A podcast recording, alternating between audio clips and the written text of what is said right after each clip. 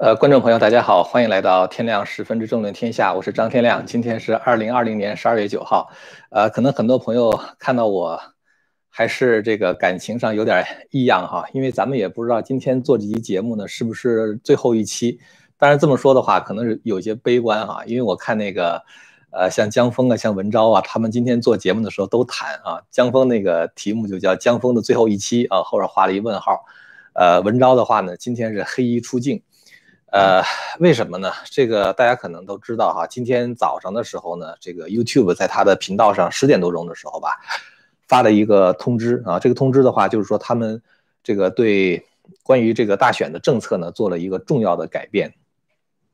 这个改变的话呢，就是说，鉴于昨天就是十二月八号的时候呢，是属于 Safe Harbor 啊，就是这个选举的安全港日。所谓的安全港日的话呢，就是说认为所有关于选举的争讼都应该告一段落，得到解决了啊。然后呢，这在这个十二月十四号的时候，选举人团投票，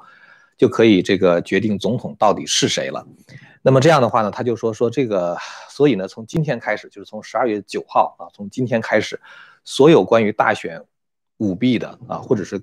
关于这个因舞弊而赢得选举的相关的言论，都是属于误导听众。比如说这个 YouTube 还举例哈，他说，比如说，如果说你提到这个软件出问题啊，这个翻票的事儿啊，或者说计票出问题等等之类这些内容的话，大家注意后面这话说的很严厉哈，所有相关视频都会在油管上予以直接的删除啊，所以这就是他们现在做的一个决定。呃，当然我觉得可能很多人在听到这样的事情的时候，真的是会非常非常的吃惊啊，因为。呃，我们知道过去啊，在这个今年年初的时候，当这个瘟疫爆发的时候，我们在这个地方谈这个瘟疫的事情啊，包括这个中共隐瞒的事情，呃，油管呢最多是给你黄标啊，黄标的话最多你就是不挣钱了嘛，对吧？但是现在的话，他就是说要给你直接删除啊，所以这个现在的手段的话是非常非常严厉的。我觉得他可能想通过这样的方法能够压制住不同的声音哈，他可能觉得只要民间听不到不同的声音呢，那么就岁月静好了，是吧？大家就觉得大选是没有舞弊的了，但是你要知道，你要想解决人心中的疑惑，不是把他这个疑惑用这种暴力的手段压下去，而是呢把真相告诉给他。呃，咱们前一段时间曾经提到过民调哈，就是说有百分之三十九的这个人呢，这是这是一个民调机构的这个数据哈，还有另外一个民调机构数据说百分之四十七的人，也就是将近一半的已经投票的美国的选民。认为这个大选是有问题的，是吧？那你怎么能够通过这样的一种删帖，就是删删了这个人家视频的这种方式的话，就能够解决人心中的疑惑呢？这只能显出问题非常严重啊，以至于说你不得不通过这样的方式来去来去压制啊，来去这个审查这个言论嘛，对吧？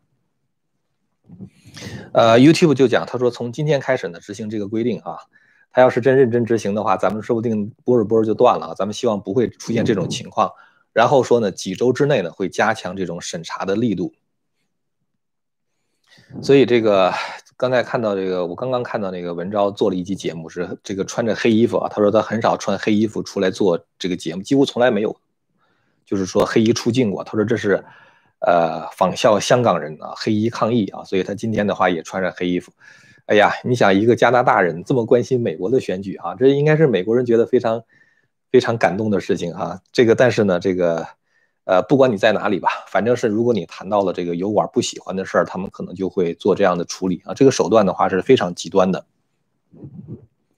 所以呢，今天江峰和文昭中中午做节目的时候的话呢，就是说他们有可能会搬家啊。然后呢，这个文昭呢也在提这个搬家的事情。今天我想跟大家说一下哈。呃，我这个天亮时分的频道呢，是属于这个希望之声的啊，跟江峰的频道一样，都是属于希望之声下属的频道。呃，希望之声呢是一个媒体集团，最开始的话它是做广播的，但是现在呢，包括这个，呃，就是电视啊和像这个在我们这种社交媒体上，这个也在这个，呃，就是往这个方面拓展它的业务吧。呃，二零一九年六月份的时候呢，这个当时江峰开了一个会员网啊，那个会员网是属于他私人的会员网。呃，我这个油管频道是在二零一九年四月十三号的时候开的，所以那时候我还基本上没有什么会员。六月份的时候，大概那时候我有大概三四万、四五万的这个 subscriber 哈，就是订阅的人。所以当时呢就没有开会员网。呃，那后来呢，这个在今年这个当时希望之声的这个创始人吧，就是方伟先生，他呢就决定这个建一个叫希望之城啊，叫 Land of Hope。呃，大家每次会看到我的这个视频下面都有一个链接哈，就是去那个 Land of Hope，呃，就是叫做希望之城。它呢就是其实已经预料到油管可能会打压我们啊。其实油管打压我们这种事儿，嗯，就是当时在文昭那个时候就出现啊。然后江峰那个当最开始做的时候也是受到油管的打压，打压了很长时间啊。江峰那时候的话，一天一个视频大概有那么。十几万的点击量吧，就是在二零一九年二月份的时候，大概有十几万的点击量。按说这种点击量的话，你的这个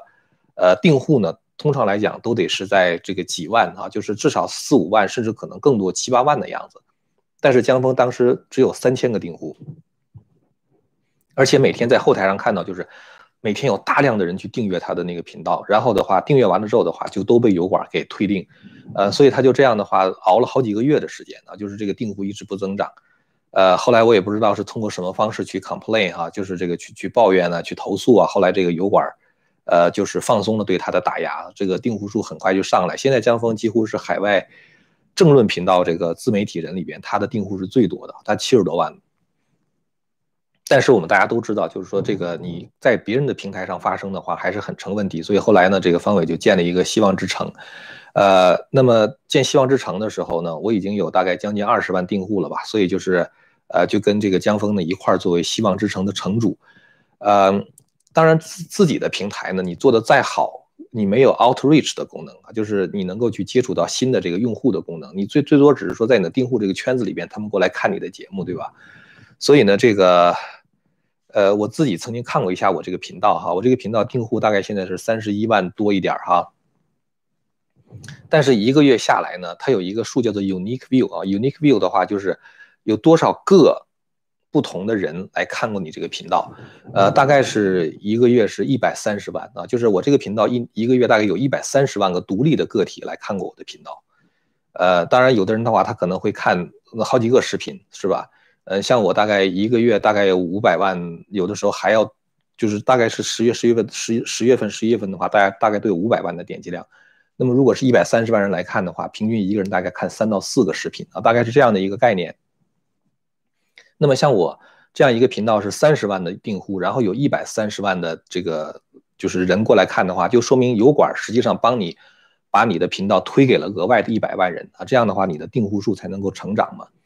如果你要是自己这个到自己的平台上去的话，你就没有办法去找到那一百万人啊，大概是这样一个关系。所以说呢，我想不管怎么样，就是这个。呃，特别是最近一段时间，油管压我压的这个流量压的非常的厉害，呃，就眼看着，比如说一下子，比如说那个一个小时三万的点击量，一下子可能会断崖性的下跌到什么四千次甚至两千次这样子，就是一下就掉下来，呃，所以呢，这个但是不管怎么样，油管还是一个平台，是吧？就是还是能够就是 outreach 啊，就是能够能够接触到很多新的朋友，呃，这个其实是我们比较看重的一点。也就是说，你一旦到另外一个平台的话呢，基本上是在自己的小圈子里边转，嗯，但是呢，尽管是这样哈，我们这个小圈子，小这个小圈子还是要好好的经营啊。我在那个地方有一个，呃，就是会员节目吧，就是有很多就是，呃，没有对外公开的，或者是比较适合于小众的哈，就关于关于这个就是比如说中国的思想史啊，关于一些中华文明的一些探讨啊等等，呃。那个希望之城的话呢，现在有一个网页，这个网页现在放在了就是这个置顶留言上啊，就是我希望大家看到这个节目的时候，能够去点一下那个链接。那个链接的话，不是让大家加入会员，而是让大家把你的电子邮件留下来啊。这样的话，将来如果一旦我们这个油管被封杀了之后，假如说油管我们说的最极端的情况下，假如说把我这个频道就彻底给取消了，我这三十万订户我就一个都找不着了，对吧？因为我不知道谁订了。啊，但是如果你要是留下邮件的话，在那个地方，将来我们搬家的话，比如说搬到 Rumble 上啊，呃，就是还有一个平台，现在他们就是就是这个在试运行，叫做 Umaker 啊，这个已经是存在很多年了，但是现在的话在不断的改进，希望能够变成一个非常好的新的平台啊，叫 Umaker，Y O U M A K E R 啊，叫 YouMaker。那么，呃，很多很多这个视频的话，可能会到那个地方发表啊，至少我觉得可能会同时在这几个平台发表。所以呢，你一个地方不成的话，就找另外一个平台。呃，其实呢，这个过去啊，这个油管啊、脸书啊、呃、Twitter 啊，他们三个互相之间的是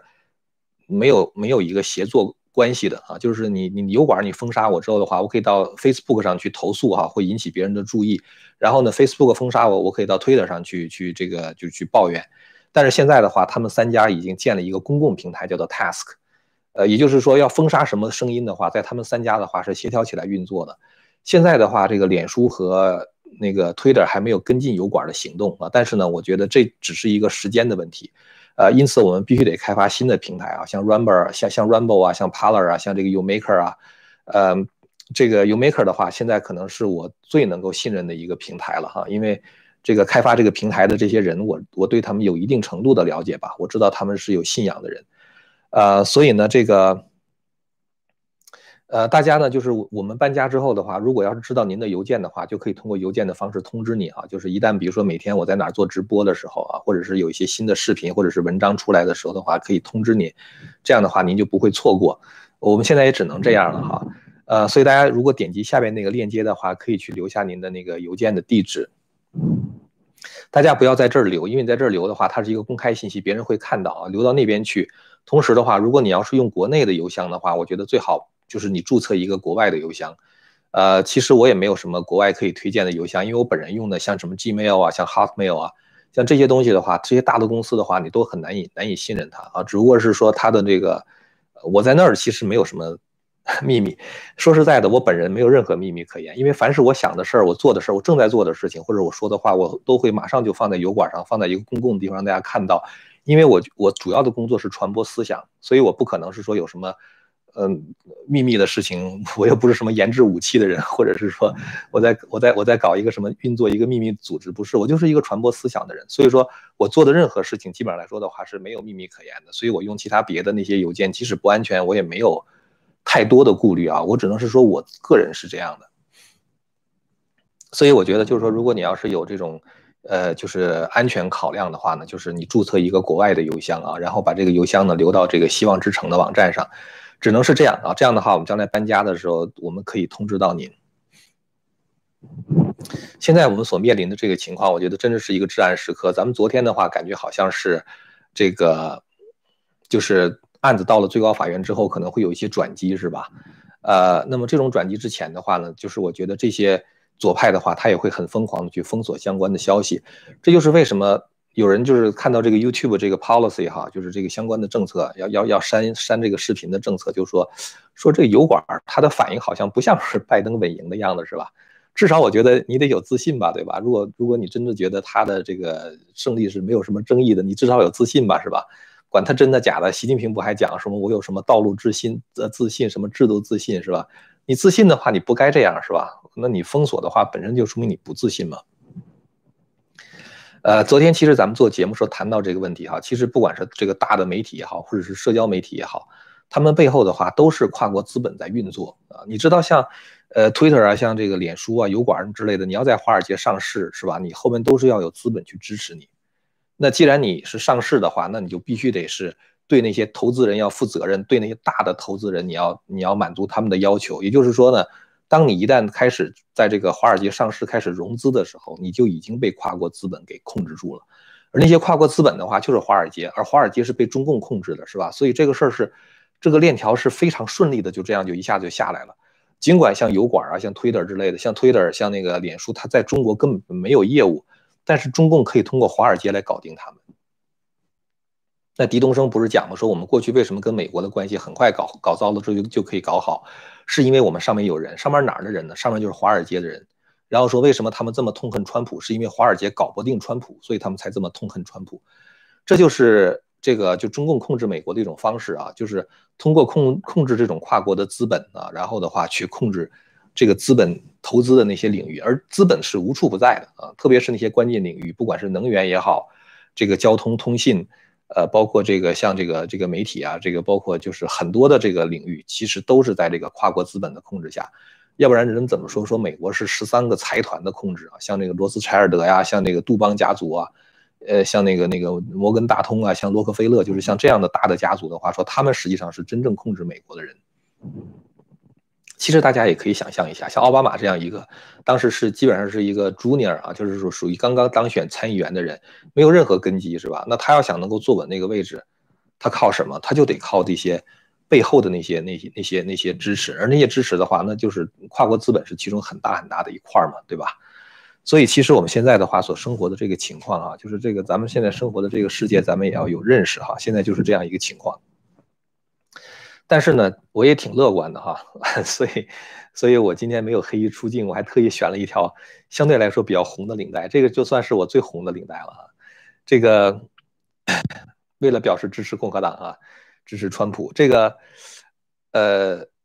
所以其实我觉得。油管这种政策的话，不会持续很长时间。我相信不会持续很长时间，因为最高法院，我相信他们是很快就希望能够做出一个决断啊，就是这个事情不能够长久的这样下去啊，否则的话，这个国家是撕裂的。你没有一个公平、公开、透明、公正的一个选举啊，就是你这个国家就会撕裂，因为肯定会有一半的人不服气嘛，是吧？那么最后的话，就有可能造成国家的撕裂。所以这就是为什么我们看到那个。就是这个最高法院要求这个四个被起诉的州啊，必须在，呃，就是明天下午三点呢，就星期四下午三点之前要回复。所以呢，这个这个这个中间的话，就有可能是他们希望能够尽快做一个决定。呃，说到这个油管控制这个言论这个事情哈，就是我想说一下那个宪法第一修正案啊，咱咱们这个说，咱们说这点就是属于知识性的东西哈。宪法第一修正案的话，它其实不叫做言论自由，它叫表达自由啊，freedom of expression 啊，它实际上是讲指的是表达自由。表达的话，它就不限于言论啊，通过其他别的方式也可以表达，比如说艺术的形式啊，呃，或者是什么其他别的哈，就是这个呃小说、电影、戏剧这种属于这种艺术的形式，包括行为艺术的形式，什么包括你呃出来参加集会啊什么之类的，都是一种就是表达自己意见的方式啊。它实际上是指的是 freedom of of expression 啊，不光光是言论。其实呢，当时这个左派们就是在钻这个宪法第一修正案的空子，就是他们非很多非常荒谬的这种理论呢，或者是就是说非常这个这个败坏公序良俗的这种言论，之所以能够大行其道啊，就是因为当时这个法官们认为说他们的这种表达的话是一种言论自由方面的表达啊，所以允许。呃，其实呢，我觉得哈，我只能是说我的我的感我的感受哈。这个言论自由，其实它主要的目的是为了达到沟通的目的。所谓沟通的目的，就是我表达我的意见，你表达你的意见，咱们互相之间形成一种沟通。如果你的这种表达，你比如说是，比如说是骂人，比如说是造谣，啊，或者是这个，比如说是是这个这个这个败坏公序良俗，那么你其实你的言论根本就达不到任何沟通的目的。是吧？你骂人的话，那那是怎么沟？那那那就不是沟通，是吧？你只是在发泄自己的情绪，而不是在讲道理，不是在表达你的一个 opinion 的，不是在表达你的一个意见的，你是在发泄你的情绪。这种东西的话，其实是不应该受到宪法第一修正案的保护的啊。所以这就是我觉得很多像那些色情的东西啊，像那些暴力的东西，现在在好莱坞大行其道。那些东西你看，就是在在在这个油管上，像这样的东西多了去了啊。但是呢，就是他不审查啊，他审查的话是。审查的是我们的这种政治意见啊，我们这种 opinion。其实言论自由，当时宪法第一修正案所保护的言论自由，恰恰是表达政治观点的自由。这是最开始国父们在定这个言论自由的时候，他们定的这种言论自由，实际上是表达不同的政治观点的自由啊，是这样一个关系。因为在国父们看来呢。允许谬误的出现啊，哪怕你说的这些事儿是错的啊，就是你表达了你的 opinion 啊，你的你的意见完全是错的，但是只要正确的东西可以出来，当真理和谬误同时存在的时候，那谬误的话，它的生命力就不会长久啊。这是这个言论自由的一个基本的一个基本的呃，就是基础啊，就是就是就非常基础的东西。所以就是说呢，现在你看那些左派的话，他他这个对言论自由的打压，他打压的恰恰是正确的言论。就是如果你持有一种保守主义理念的言论的时候的话，他就打压你，他因为他如果让你说出你该说的话，那就是属于常识，那就是正确的东西。那那边的这个右边那个就是这个不是右边就是这个这个错误这一方的话，他就骗不了人了啊。所以他这个谎言的话，他是得堵那个讲真话的人的嘴啊。他觉得这样的话，他才能够把让这个谎言长久的生存嘛。所以这就是现在这个油管现在干的这个事儿哈。我我觉得我们有必要这样揭露一下。嗯，大家当然可以继续订阅这个频道哈。这个频道存在一天呢，我觉得这个频道只要还活着、还存在的话，我觉得我就要又为真相发声啊，就可以做一天。当然，我们可能会做一些技术处理，有一些词，如果我们就是说可以换一种说法的话，能够绕过这种人工智能的审查，那当然更好啊。今天我看方伟做节目，开玩笑说说咱们以后不说舞弊啊，这个这个这个舞舞弊可能是敏感词啊，咱们说六弊啊。呃，然后的话呢，他说这个咱们不说这个大选啊，咱们说不小选啊，不小的那个选啊。我觉得这些东西都是属于大家这个呃开玩笑的说法了。我当时在这个呃当时年初油管打压我们黄标的时候。呃，我曾经说这个把武汉叫做华中那个省会城市哈，就大家都知道我在说什么。然后在那个地方发生那件事儿啊，大家就知道我在说这个瘟疫。呃，当时我是开玩笑这样讲，实际上的话，很多时候你在表达的时候，在你的思路上的话，你没有那种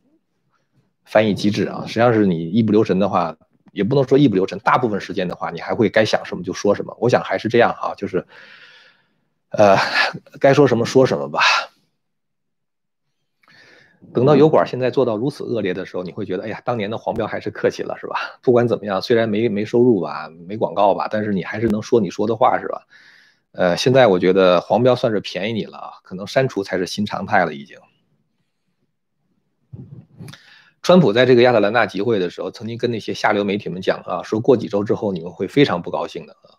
我觉得过几周，我希望社交媒体跟他们一起不高兴啊。我觉得我就是对这一点的话，非常的期待。呃，其实油管说什么 safe harbor 啊什么，这这这完全是他自己编出来的啊。左派的一个 talking points 啊，就是没得话讲了就讲这个东西。其实宪法只规定了一个总统就职日，就是一月二十号中午十二点，就是川普第一任期到一月十二号中午十二点结束啊。第二任期的话，川普开始 这个，所以呢，这个根本就没有什么 safe harbor。safe harbor 是人自己想的，说为了那天能够总统就职，所以我们要提前把。这个总统的人选定下来啊，所以定了这么一个十二月八号，这是没有宪法法理基础的啊。特别是在现在，在高院现在还有这个案子是吧？中间还有很多的变数。媒体和社交媒体有的时候会忘记自己的角色。当你没有制约的时候，其实你看美国哈，讲三权分立，立法、行政、司法三权分立是吧？说媒体是无冕之王啊，没有人能够制约他们，是第四权。在没有制约的情况下，这个媒体它的权力就会无限的膨胀。掌握媒体的人，他会忘记自己的角色到底是什么啊？他以为他们以为自己是造王者啊，他们以为自己是 king maker，他们想让谁当这个总统的话，就让谁当总统。他们造出的王只是假王而已啊，只是假王而已。就像那个《西游记》里边那个乌鸡国的国王一样，当真正的王者归来的时候，我觉得那就是真的是善恶到头终有报的时候啊。到那时候，你看他们在何以自处？所以我觉得油管这个事儿呢，我相信不会长久啊。我觉得在最高法院判决出来，结果出来之后的话，这一切都会好转。呃，这两天的话，咱们就这个，就是呃，还在这地方接着讲啊。就是有有技术性的问题的话，如果能在技术上能够做一些处理的话，能够绕过人工智能的话，咱们可以试一试哈。但是，呃，我觉得我们表达自己的观点，这是我们天然的权利，是吧？这是任何人都不能够剥夺的。嗯。其实我觉得，即使是你把这个频道关了，作为我个人来说的话，也没什么好失去的啊。本来我也一无所有。你说每个人来到这个世界上，人人都是一无所有来的，是吧？连衣服都没有就来到这个世界上。所以说，你即使是回到一无所有的话，那也没什么。呃，大陆有一个非常有名的律师叫高志胜啊，这个人现在已经失踪了三年的时间了。其实我真是很惦记他。呃，我跟他嗯曾经嗯通过几次话。呃，跟他的跟跟他的那个家里边的人打过几次交道吧，呃，这个人曾经穷的就是就叮当响啊，然后后来他这个成了这个中国司法部评出的十大律师啊，就是一个呃滔滔雄辩的一个一个律师，后来呢，因为为法轮功说话啊，结果后来被中共吊销了律师执照，然后关到监狱里边，那种酷刑无法想象。大家如果要是呃想了解他的话，可以可以 Google 一下哈，就是这个高志胜。智力的智啊，他那个胜是上面一个日，底下是一个成功的成啊。高志胜，当时这个高志胜在打官司的时候，为法轮功说话的时候，他就知道将来有一天共产党会收拾他。然后的话，他当时问他太太啊，问他太太耿和，说这个咱们要是因为说了真话，咱们就从此再变得一无所有了怎么办啊？因为他当律师之后的话，这个。全国十大律师之一啊，所以他的那个经济条件迅速的改善，自己办一个律师事务所。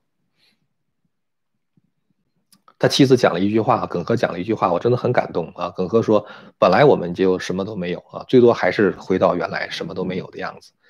所以我觉得在这个频道上讲一些真话，我觉得没什么哈。就像大不了回到二零一九年四月十三号是吧？我开这个频道之前，其实作为我来说都没什么可失去的。关键是对于很多其他别的人来说，关于对于我们这些听众、这些订户来说的话，我觉得很可惜啊。至少我觉得少了一个了解真相的一个渠道啊。我觉得。呃，了解真相的一个途径吧，我觉得，呃，咱们这事儿就说这么多了哈，因为不想说说的那么沉重哈，咱们接着说这个现在关于 这个这个这个美国面临的这个重要选择的问题哈。昨天呢，这个德州起诉了宾州啊、Georgia 啊、Michigan 还有 Wisconsin 这四个州哈，这个案子呢，这个昨天咱们已经跟大家更新了这个进展，今天还有一个新的进展。昨天我说这个节目的时候，大概是有九个州啊加入跟德州站在一起啊，就是一起起诉那四个州。今天的话呢，整个这个加入的人这个州的数量的话，已经达到了十九个，算德州的话就是二十个了。所以我觉得其实这是一个正义力量的集结。呃，我觉得我有必要把这二十个州给大家念一下哈，这样大家就知道这个，如果你生活在这个州的话，你应该为你这个州的总检察长啊，这个 General Attorney 啊，为你的州的总检察长感到骄傲。这二十个州是蒙大拿州，我我我从从西从西往东啊，从上往下这样念哈，蒙大拿、犹他和亚利桑那啊，这是这个就是这这是一竖条，再往下是北达科他州、南达科他州、内内布拉斯加、Kansas、Oklahoma，呃，这个德克萨斯，然后呢是密苏里、阿肯阿肯色，然后路易斯安那、印第安纳、田纳西、肯塔基、密西西比、阿拉巴马。西弗吉尼亚、南卡罗来纳和佛罗里达，二十个州，二十个州的总检察长啊，联相当于联合起来，这个起诉这四个四个州，呃，这个像宾州这些这这四个州哈，而且今天川普本人宣布，今天早上的时候，川普本人宣布他也加入这个战团啊，他叫 inter intervene，intervene 的话就是加入诉讼的意思啊，就是他本人也加入这个诉讼。我觉得呢，就是起诉的州越多。最高法院在判案的时候，他就需要考虑各种判决可能引起的后果啊，所以我觉得，呃，这个州加入多的话，真的是一个很好的现象啊。这是一这是一件事情跟大家更新，还有一件事情的话呢，就是关于这个关于这个六 B 的事儿，这个二十六位共和党众议员联名请求川普成立一个特殊的司法委员会，就是一个 special counsel 啊，special counsel。这个特殊的委员会的话，就是专门调查这个选举中的问题啊，就是这可能是怕川普一旦不能连任，这个问题就被埋起来了啊，就大概是这样的一个考虑。因为因为这种就是 special counsel 这种特别委员会的话，它是不受这个行政当局的干预的啊，就即使换了司法部长啊，即使换了总统啊，也不能够干预啊，这是理想的情况。但是咱们现在真的是谁也不好说了，因为这个这个左派呀，他是个威逼利诱啊，他怎么去恐吓你啊，这个这个这个。呃，色诱你什么都可能发生啊，所以说这个事儿的话不好讲啊，所以，呃，这个至少我觉得表达了一种共和党众议员的愿望哈。今天还有三个事情呢，对左派可能会有一定打击的啊。第一个事情就是 Hunter Biden 啊，Hunter Biden 今天发表了一个声明，他说他昨天的时候接到了就是呃 General Attorney 就是就是相当于司法部驻。达拉维尔这个办公室的一个通知啊，就相当于司法部在达拉维尔的那个办公室，然后通知 Hunter Biden 开始呢对他进行调查，调查什么呢？调查他的税务问题。因为如果他收了别人的黑钱，那么他在报账的时候的话，他你要报个人所得税嘛，是吧？或者报公司的税，要看一看他的这个税务有没有问题。当然，我想 Hunter Biden 他可能会有很多的避税的方法，甚至比如说在开曼群岛或者在什么地方开一个账户，把钱汇到那儿去，那都是有可能的哈。啊，这种调查会出现什么结果？我们现在还不清楚。呃，但是呢，有意思的是，CNN 对这个事儿做了一个报道。CNN 在报道的时候呢，CNN 特别加了一段话，说在大选之前呢，FBI 对 Hunter Biden 的调查呢暂停了几个月的时间。他用的是 pause 啊，pause 的话就是暂停，感觉好像就是说 FBI 不想干扰大选，这是胡扯，你知道吗？因为 Hunter Biden 的事情直接跟他爹有关系，他爹又是利益相关者，他是他爹是总统候选人。如果 Hunter Biden 真的跟中共之间有勾结的话，Joe Biden 的话就是他当选总统的话，就直接涉及到美国的国家安全问题。你作为联邦调查局的话，你不想在大选之前的话把这个问题彻底搞清楚吗？你觉得你没有必要跟选民交代这个事情吗？对吧？而且呢，什么叫做 pause？pause 的话就是暂停的意思。你几个月的时间你就暂停吗？几个月的时间的话，你不应该叫 pause，你应该叫 suspend 是吧？你应该叫做就是我也不知道怎么翻译哈，就是长期的那种停下来叫 suspend。你就是等于是把这个这个你等于把这个案子给挂起来了，你根本就没有处理嘛，对吧？所以这种东西都是属于闻过是非的事儿啊，什么什么不想干扰大选，什么没调查就闻过是非的事情是吧？现在呢，等于是 FBI 要重新启动调查了啊！我估计可能感觉是 FBI 觉得哦，OK，好，过两天这个拜登上台了啊，拜登可以控制司法部，司法部可以控制联调局，这样的话，联调局就调查就可以给一个 Hunter 拜登很清白，是吧？这个地儿没什么好看的啊，这这没什么好看的了，大家可以去看看点别的去了。Move on，这这这这这阵已经没事了哈，这个就很像是当时这个二零一六年大选的时候，当时我看那个 CNN 那个大头条报道。说那个 FBI 现在正在这个约谈那个希拉里·克林顿。当时希拉里·克林顿的话，他是那个这个相当于民主党的总统，已经基本上就是 secure 他的提名了嘛，就基本上他已经拿到那个民主党的总统提名了嘛。说哎呀，如果这个 FBI 说这个呃希拉里有问题的话，然后如如果起诉希拉里·克林顿的话，那么就这个对川普是很有利，对吧？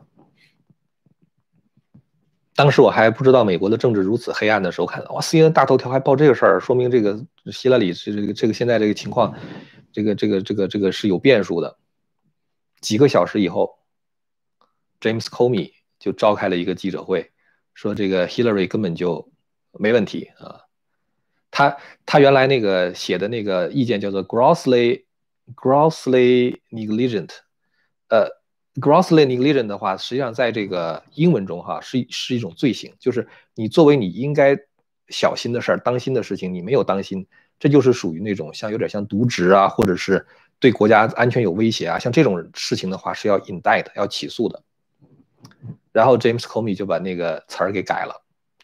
把那个把这个词儿改成 extremely careless 啊，特别的不小心啊，改成特别的不小心。别人问的时候，这俩词儿有什么区别？他说这俩词儿没没什么区别，意。意思是一模一样的，但是这个词儿 grossly negligent 的话是要起诉的，也是属于犯罪啊。这个的话就属于你是不小心啊，所以他是玩这么一个文字游戏啊。然后的话，James Comey 说：“我建议不要起诉。”这个又是胡扯，起诉的话根本就不是 FBI 的事儿，是司法部的事情。FBI 应该把这个调查结果交给司法部，然后由司法部来决定是不是要起诉。结果他说：“我建议不起诉。”你凭什么建议啊？完了之后，司法部说：“哦，你都建议了，那我就不起诉了。”所以这整整个就是做的一个局。然后的话就把希拉里就放过去了，是吧？到现在我们知道邮件门最后也不了了之。所以呢，就是 C N 现在报这个 Hunter Biden 的事儿，其实说是对拜登可能会有打击吧，就是你可能会觉得哦，这可能不是一件好事，但是也有可能是他们做的一个局。当然，前提是什么呢？前提是拜登能当选。如果要是另外一种情况出现了呢，是吧？那就是 totally different story 哈，那就是完全不是另外，就是那就是完全另外一个问题了，是吧？所以这个事儿呢，我觉得公布了也也好啊，至少大家知道 Hunter Biden 是正在被调查的。然后呢，最可笑的就是 Joe Biden 啊，Joe Biden 就随后发了一个声明啊，他说我我为我的儿子感到非常的骄傲。你说他儿子又吸毒又恋童，什么是这些这些破事儿，拿别人黑钱是吧？拜登说：“我我为我我的儿子感到非常骄傲啊！他说他最近遇到了很多很多的挑战，特别是最近几个月以来，很多人对他进行了严重的人身攻击，但是我的儿子挺过来了啊！他现在比以前更加坚强啊！哎，我觉得一个人能够无耻到这种程度，真的，我觉得一般人做不到的啊！一般人真的是做不到的。嗯，还有一件事情的话呢，就是这个联邦众议员啊，就是加州的一个众议员，叫做 Eric Swalwell 啊。”这个人呢是被这个情报委员会除名了。我前一段时间不是那个狄东升讲这个，这个中共怎么去渗透这个美国嘛？一个特别典型的例子哈，就是当时这个中共往美国派了一个学生，那人说是学生，其实应该是国安特务，他的名字叫芳芳。这个芳芳呢就跟美国两个政要上床啊，其中有一个就是这个 Eric 啊，这个 Eric 的话就是一个 Never Trumper 啊，就是一个极度反川的人。很多的事情都是他推动的啊，就他是在情报委员会里边的，所以他就利用这个职务之便，就是捕风捉影的拿拿出一些东西来啊，然后的话来攻击川普啊，然后造成川普，比如说通俄门呐，这个包括后来被弹劾等等，都是他那么他为什么要做这个事儿啊？动机到底是什么？就怀疑是跟跟他那个上床的那个那个那个中国女人有关系。那个中国女人在二零一五年的时候就逃回国了，但是呢，这个自己这个这个这个这个这个 Eric Swalwell 他讲，他说我和这个女的已经一刀两断了，没有任何关系了。但实际上在脸书上他们还是有互动的，就是有人在脸书上就 capture 他们那个就是那个就是就像截屏一样，他们互动的那个那个关系。所以其实他很有可能还是在这个中共的控制之下。今天那个众议院的情报委员会终于把他给开除了啊，现就是这么一个情况。中共对美国的这种渗透是非常有耐心的啊，他他可以布局的话，他可以布几十年啊。这个今天你是一个这个有志于从政的年轻人啊，你我给你在这个当地搞给你搞一个市议员当一当啊，过两天给你搞个州议员当一当啊，你要不要选州长啊？你要不要认识大佬啊？你需不需要竞选？需要钱呐？什么之类的？就他们就可以把这样的一个人从基层开始一步一步的扶上去。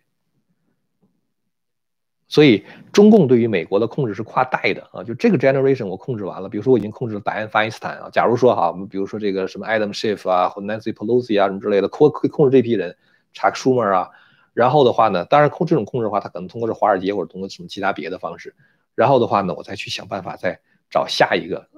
可能会接替他们的这些人啊，所以这个呢，就是中共这个渗透的话，都是处心积虑几十年的计划和布局啊。现在这个家伙已经被从这个情报委员会给踢出去了哈，这是一件事情。还有一件事情的话，就是密西根州有一个议员，这人的名字叫 Cynthia，叫做 Cynthia Johnson。这个人在脸书直播的时候威胁川普的支持者。我给你念一下，他们说他说了什么哈？他说，所以这只是给你们一个警告，小心点，轻点走。我们不是和你闹着玩，别胡闹了，够了就是够了。我们在外面的，我们在外的兵士士兵们啊，他叫用的是 soldier 啊，你们知道怎么做，做正确的事，按部就班，让他们付出代价。你看到最后这几句话哈，我们在外边的士兵到底是谁？大家不知道，Antifa or somebody else 是吧？还是其他别的人是吧？然后呢，说士兵们，你们知道你们应该怎么做，让他们付出代价。所以这是赤裸裸的威胁，我都不觉得他在这个用空言去恫吓你啊，我觉得很有可能的话，他真的是在发出一个信号。后面他还说什么？他说：“我希望是在私人房间里面跟你们说，意思就是这样，我可以说的更露骨一点。但是我们现在是在公共场所，在这个脸书上，在 Twitter 上，在 Twitter 上说。”完了之后，他这个视频的话，后来明显感觉是在号召大家采取暴力行动嘛，是吧？所以后来呢，就是这个人就是那个在密西西密西根的那个听证会上斥责那个，呃，就听证听证的那个那个那个，哎呀，那女的名字突然间想不起来了，就是说说说她是 liar 嘛，就说那个女的是个 liar，是个是个撒谎的人，就是那个人，完全不讲任何议事规则，然后极度的粗鲁无礼。完了之后，他说我们这儿没有底特律的代表，其实他就是底特律的人，就是这是一个极度腐败的一个人。然后他呢，就是做出这么这么样这种人身威胁的事情啊，发出这种煽动暴力的号召。今天的话，他已经被所有的委员会都停止啊，就是你任何一个委员会你都不能待着了，就给他开出去了。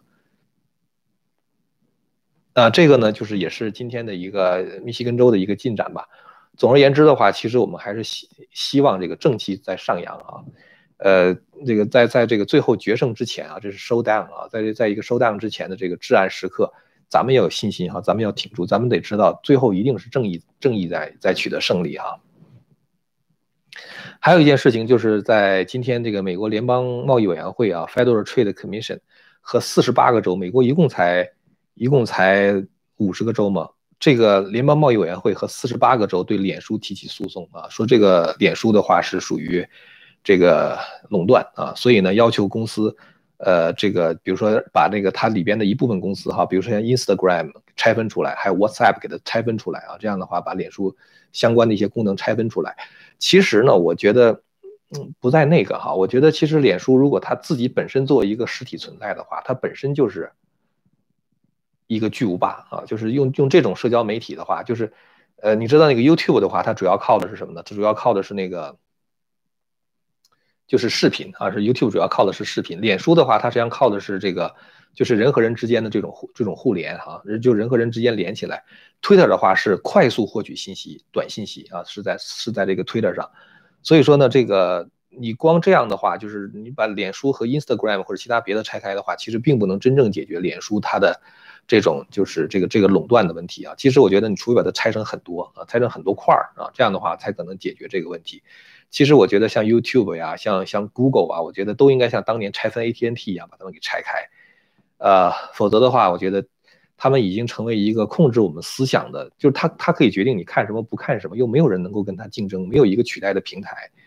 呃，现在比如说，虽然其他别的平台在起来哈，在 m 像像那个 MeWe，我不知道是不是叫 MeWe 哈，M V W E，然后呢，像 Parler 啊，包括像这个呃一些这个像 Rainbow 啊什么之类的，但这些平台的话，它的生态起来是非常慢的啊，除非大批的人一起搬过去。就把这个 YouTube 整个就 abandon 了，不回来了。这样的话，这个 YouTube 才才会才会才会才会死。否则的话，这个 YouTube 它会一直这么活着啊，它会一直这么活着。而且而且你越来越依赖它啊，越做越大，越来越依赖它。这就是它我们现在面临的问题吧。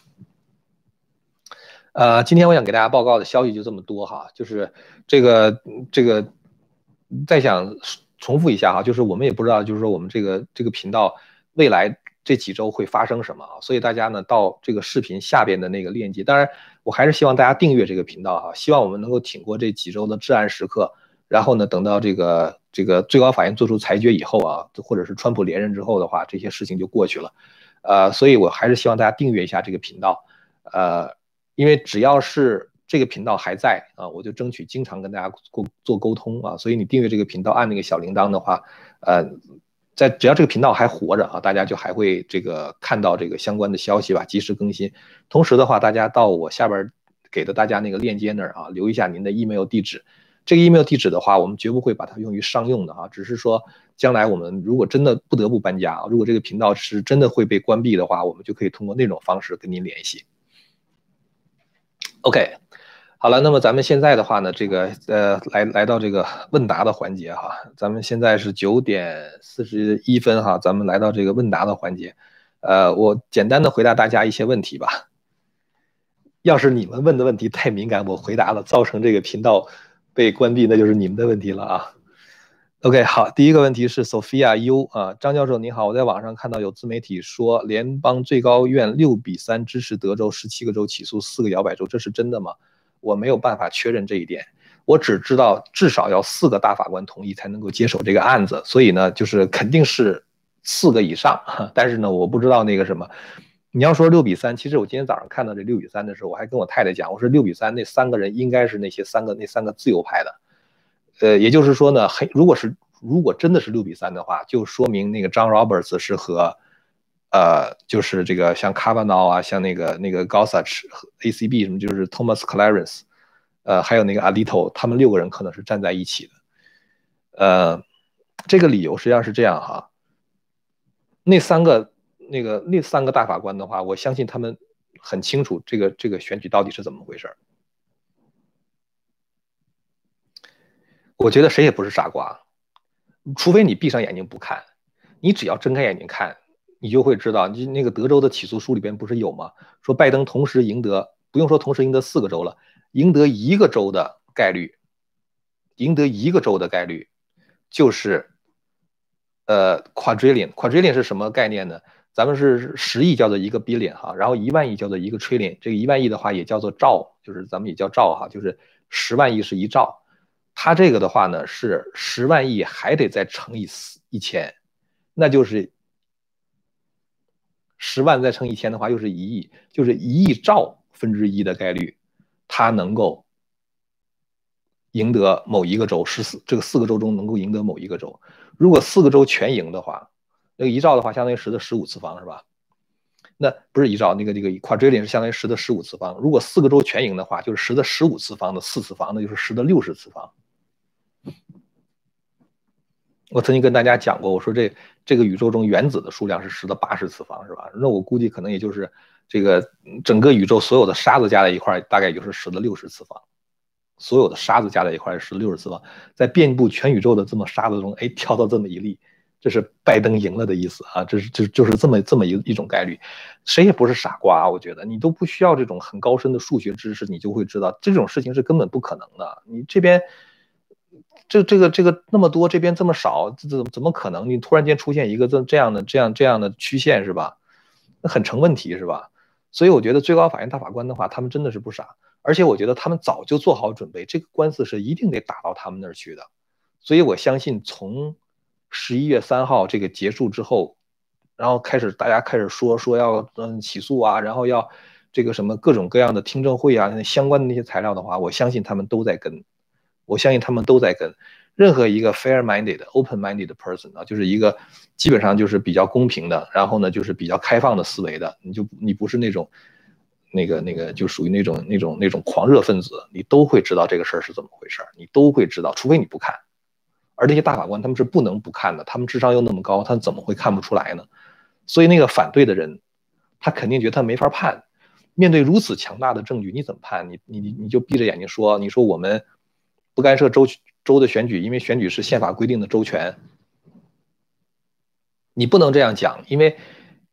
你这边的话让他们这么胡作非为的话，你等于是侵害了其他别的老老实实的州的权利了。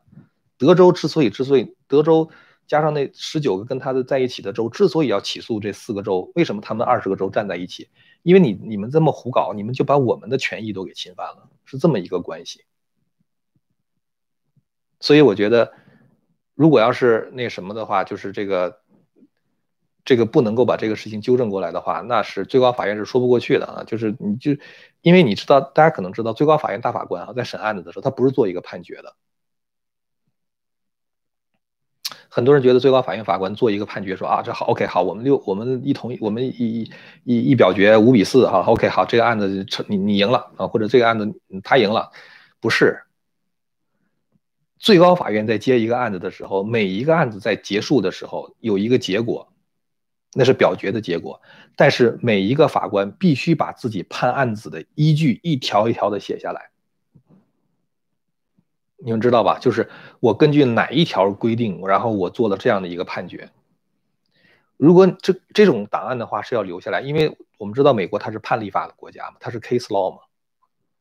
所以最高法院的判例的话，对后面的人他是有指导作用的。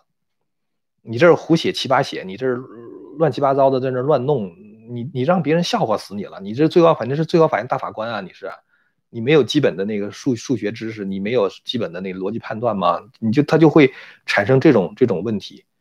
所以呢，我觉得如果有人说最高法院大法官会拒绝这个案子的话，只有一种可能，不是他不知道谁对谁错，而是他不知道怎么写，而是他不知道他如果反对的话，他他怎么去写他那个那个那个意见书的问题啊？我觉得是这么一个关系。下面一位朋友叫 Light Chaser 二零二零哈，说老师可以去会员网站看直播吗？会员网站直播的话，现在这个希望之声还在努力啊，还在这个开发这个技术，希望很快就可以了啊，希望很快就可以了。呃，艾玛鱼这位朋友说，希望新平台的付费项目一定要考虑国内付款的安全性，国内付不了款，真的我们一点办法都没有，因为人民币不能自由兑换，所以我们也真的没办法。呃，其实今天啊，有几个油管的朋友，就是像我这样的自媒体的人，在一块儿，大家就说说要不要这个采取什么行动啊，什么什么之类的。我说咱要告人家，咱真没钱，因为那个他请那个律师的话，那那他他他几乎是无限资源去跟你打官司。你要跟他去弄的话，你你首先你得筹款啊，完了之后的话，你还得找好律师之类的，呃。我我今天下午的时候就在想一个事儿哈，我说咱们觉得咱们在这儿讲这个选举这个事情啊，就是咱们觉得咱们是在保卫共和是吧？咱们觉得是在保卫共和，保卫美国的制度，在捍卫人类的这个自由。呃，我觉得你用英文来说的话，这就是 last line of defense 啊，这就是你退无可退的一条线防线了已经。但是现在的问题是，你在这儿防线防线后边这么守着的时候，人家从背后插你一刀。我们我们我们的武器是什么？我们的武器不就是这样的一个平台，然后我们可以讲话吗？对吧？等于是人家就把你这个武器直接拿走了，让你赤手空拳，让你一点办法都没有，对吧？所以这就是这就是这就是问题嘛。但是如果你要起诉他的话，你就更没资源了。你你你还想 def 你还想 defend republic 是吧？你还想保卫共和？其实你得先 defend yourself 了是吧？你先得保卫你自己了是吧？所以呢，这个事儿如果真真有的话哈，如果将来真的有人愿意牵这个头，反正我是没有精力。如果要是有人真的要牵这个头的话，我我觉得我会在这地方通知大家的。如果真的需要筹款的话啊，如果真的需要筹款的话，我觉得我会告诉大家会有这样的一个法律程序，呃。反正我觉得，现在可能大家都疲惫了，看各种各样筹款，我也，我我其实我也不愿意做这种事儿，但是如果真的有这样的必要的话，到时候我再跟大家商量吧，啊，这个事情。下面一位朋友说，呃，We need 不，怎么起这么一个名字哈？油管这样做，川普没有行动吗？呃，我觉得川普现在他可能就。一门心思打官司啊，他只要把官司打下来之后的话，那后边什么取消二三零啊什么之类的，就 Section Two Thirty 啊，就是那个取消二三零条款，那个我觉得川普都是他在他的计划之中的。呃，再往下一个朋友叫天亮老师，可不可以联合大家控告？哦，你刚刚我刚才说这个问题了哈，限制言论自由，这个事儿如果有二三零条款的话呢？我不知道可不可以，因为二三零条款写的很模糊。二二三零条款就是说，油管作为一个公共频道的话呢，对于色情、暴力、煽动恐怖和其他令人反感的内容，它可以删除。但是什么叫其他令人反感？其他到底令谁反感了，对吧？我就说，我就想不明白这个问题。这个民调不是显示百分之四十七的人都认为这个选举有问题吗？你为了这百分之五十三认为选举没问题的人，就冒犯这百分之四十七的人啊？是这样一个关系吗？我觉得你要想平息大家的反感，唯一的方法是，这是真相，你得把真正的真相摆出来，你不能这样压住了。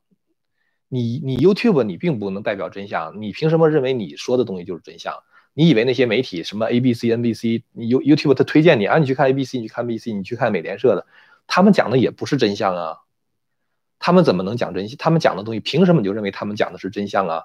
就算他们讲的是真的，难道我没有机会，我没有我没有权利去 challenge 他吗？我没有权利去挑战他吗？对吧？这是一个常识问题。你凭什么认为你掌握了真理？对吧？你怎么证明你掌握的那就是真理啊？对吧？这就是这个问题吗？呃，下边一个叫 Jade Jade，呃，请问川普团队加入德州上诉案会不会把最核心的大选作弊证据呈交最高法院？肯定会啊，我觉得那他要不然的话他打什么官司啊？我觉得。下面一位朋友问，为什么参议院的国防授权法案也不废除二三零条款？我只我觉得只能是说那个什么太多了啊，大鳄鱼太多了。有的人觉得可能一加入二三零的话，这国防授权法案就通不过了。但是你通过了也没用，川普可以 veto 嘛？川普可以否决嘛？对吧？下面一位朋友问：请问天亮先生，如果最后由众议院各州代表一人一票选总统，代表共和党的议员是按自己意志投票，还是只能投共和党候选人川普？呃，那个应该是就是这个州的投票的结果啊，就是每一个州的投票的结果。但是我很怀疑啊，因为这是宪法十四修正案，我大家记得我给大家念过那个。给大家念过那个原文嘛？原文说的是，当没有任何一个候选人拿到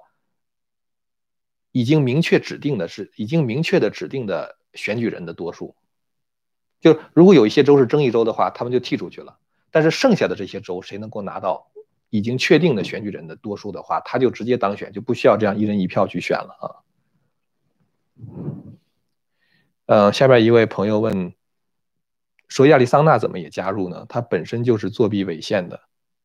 这个加入不加入的话，是那个州的总检察长决定的，他的 Attorney General 啊，不是州长决定的。呃，州长的话是很很很糟糕哈，但是这个检察长的话，他可能是想加入啊，我觉得可能是这么一种关系。下面一位朋友叫叫叫做 Dynasty Song 啊，其他州确定加入了吗？还只是口头支持？他那个叫 Amicus Brief，Amicus Brief 的话就是友情支持啊，就是这个意思。呃，这样的话，他其实对那个最高法院的话，它可以形成这种这种压力啊，这种这种这种相当于民意的压力吧。下面一位朋友问说，国内刚刚头条报道，美国大选已经确认拜登获得三百零六票。最后又说，十二月十四日是重要节点，届时选举人团将开会投票选举下一任总统和副总统。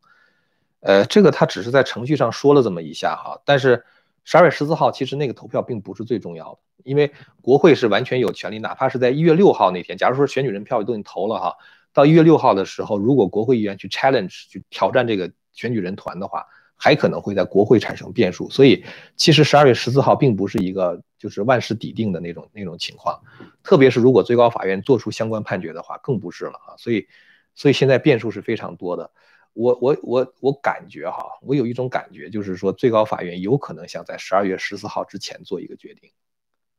我只是这么猜，呃，因为十二月十号的时候，这个那个被告方的话会提出他们的建议，然后的话。最高法院还有四天的时间，这个案子其实一点都不复杂，很多事很多事实其实是很容易确证的。完了，然后的话，他们就有可能会想办法做出一个一个一个判决来哈。下面一位朋友问张老师：假设最高法院胜了以后，川普总统就没有必要执行戒严了，这样还能够用军事法庭去审判出卖国家的叛国贼吗？呃，如果最高法院胜了之后的话，我觉得他就通过正常的司法程序，到时候找一个好的司法部长。然后把先把那个司法部跟 FBI 啊，包括联邦调查局，不是联邦调查局，那个那个中情局里边那些沼泽清理完了之后的话，我觉得就可以了啊，就走正常的法律程序就行了。我之前不是一再讲吗？就就我对川普的观察来说的话，我觉得他做事情是比较，其实是相当的保守的，他没有那种特别的那种呃激进的主张，就特别 aggressive，特别激进，他没有，他实际上就是他其实就是那个什么，就是。希望能够通过正常的法律渠道来解决啊。下边一位朋友问：“请问天老师知道这个 QA 难吗？”是，就是那个，就是那个，就是按照右左翼来讲的话，就是阴谋论。但是我其实没有仔细的看过他们的东西哈。听说跟川普总统有关，这个应该没有关系。川普总统自己说他跟那个没有关系哈。最近听到不少自媒体提起，是一个挖掘深层政府的真相的组织，可以说一下吗？我没有仔细的去查过这个这个组织，我知道他有很多的说法啊，就是，呃，很多人都觉得川普在背后，当时在总统大选的时候，曾经有人问过川普这个问题，川普说他跟他们没关系啊。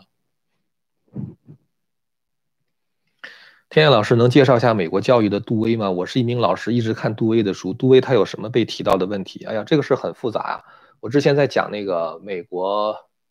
教育的问题的时候，我有一个一集叫《一六一九阴谋》，好像谈到过这个事情。杜威啊，实际上他是进步主义教育的一个奠基人，他当时在那个哥伦比亚大学建了一个教师学院，叫 Teachers College。这个 Teacher College 呢，当时全美百分之三十的中学校长、学校的校长都是从这个学校毕业的。哥大是左派的大本营，马尔库塞那个时候也在哥大啊，就是马尔库塞，就是跟他跟马克思还有那个马克思，呃。